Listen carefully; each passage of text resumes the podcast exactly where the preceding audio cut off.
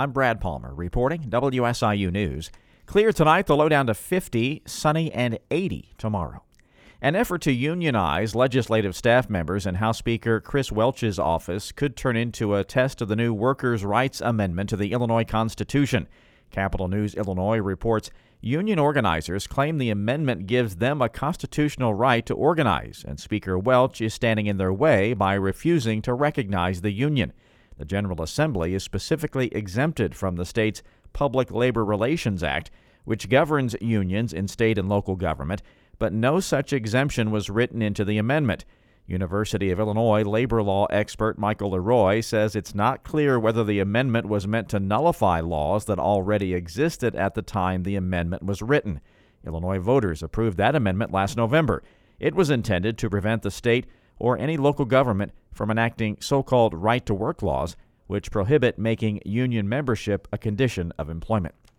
Illinois Lieutenant Governor Juliana Stratton is back from Japan, where she pitched Illinois as ripe for clean energy investment. Stratton represented the state at a conference of government officials and business leaders from the Midwest and Japan. She says Japanese officials are especially interested in Illinois' goal to be carbon neutral by 2050. With the uh, Climate Equitable Jobs Act, that is very it makes it very attractive to companies who are really on the front lines of manufacturing for electric vehicles and other forms of clean energy. Stratton says she met with executives from Japanese automotive companies like Mitsubishi and Toyota. Planned Parenthood of Wisconsin is resuming abortion services next week. A Wisconsin judge ruled today that an 1849 law that was thought to ban abortions doesn't actually apply to the procedure. Christina Villarreal with Planned Parenthood of Illinois says the landscape of abortion access in the Midwest is always changing. We celebrate Wisconsin being open and we hope that they can continue to stay open. We know that our, our opposition won't rest. Last month, Indiana passed a near total ban on abortion. Villarreal says in Illinois, They've seen patients from 36 different states and have clinicians traveling from states like Tennessee to help meet the increasing demand.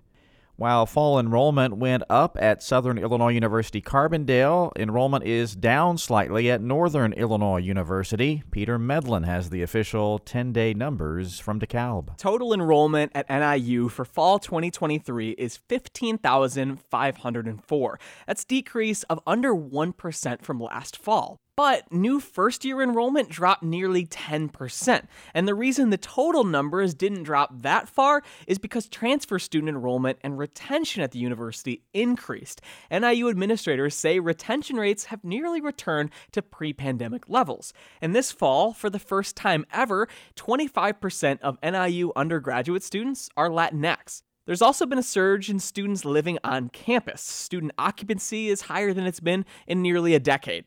I'm Peter Medlin. SIU has been hosting job fairs to help students gain job experience, but they've also have some other programs that can help with that as well.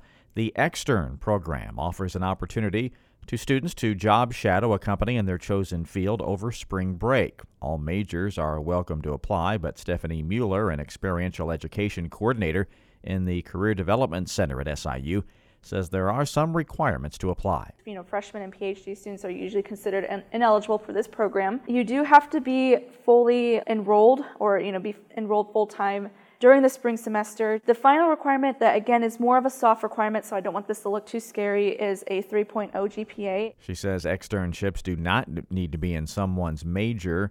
Students can choose to job shadow in a field they're interested in, and they have a say in where they are placed. The deadline to apply for the program is November 1st. To apply, visit the Career Development Center's website. I'm Brad Palmer reporting WSIU News.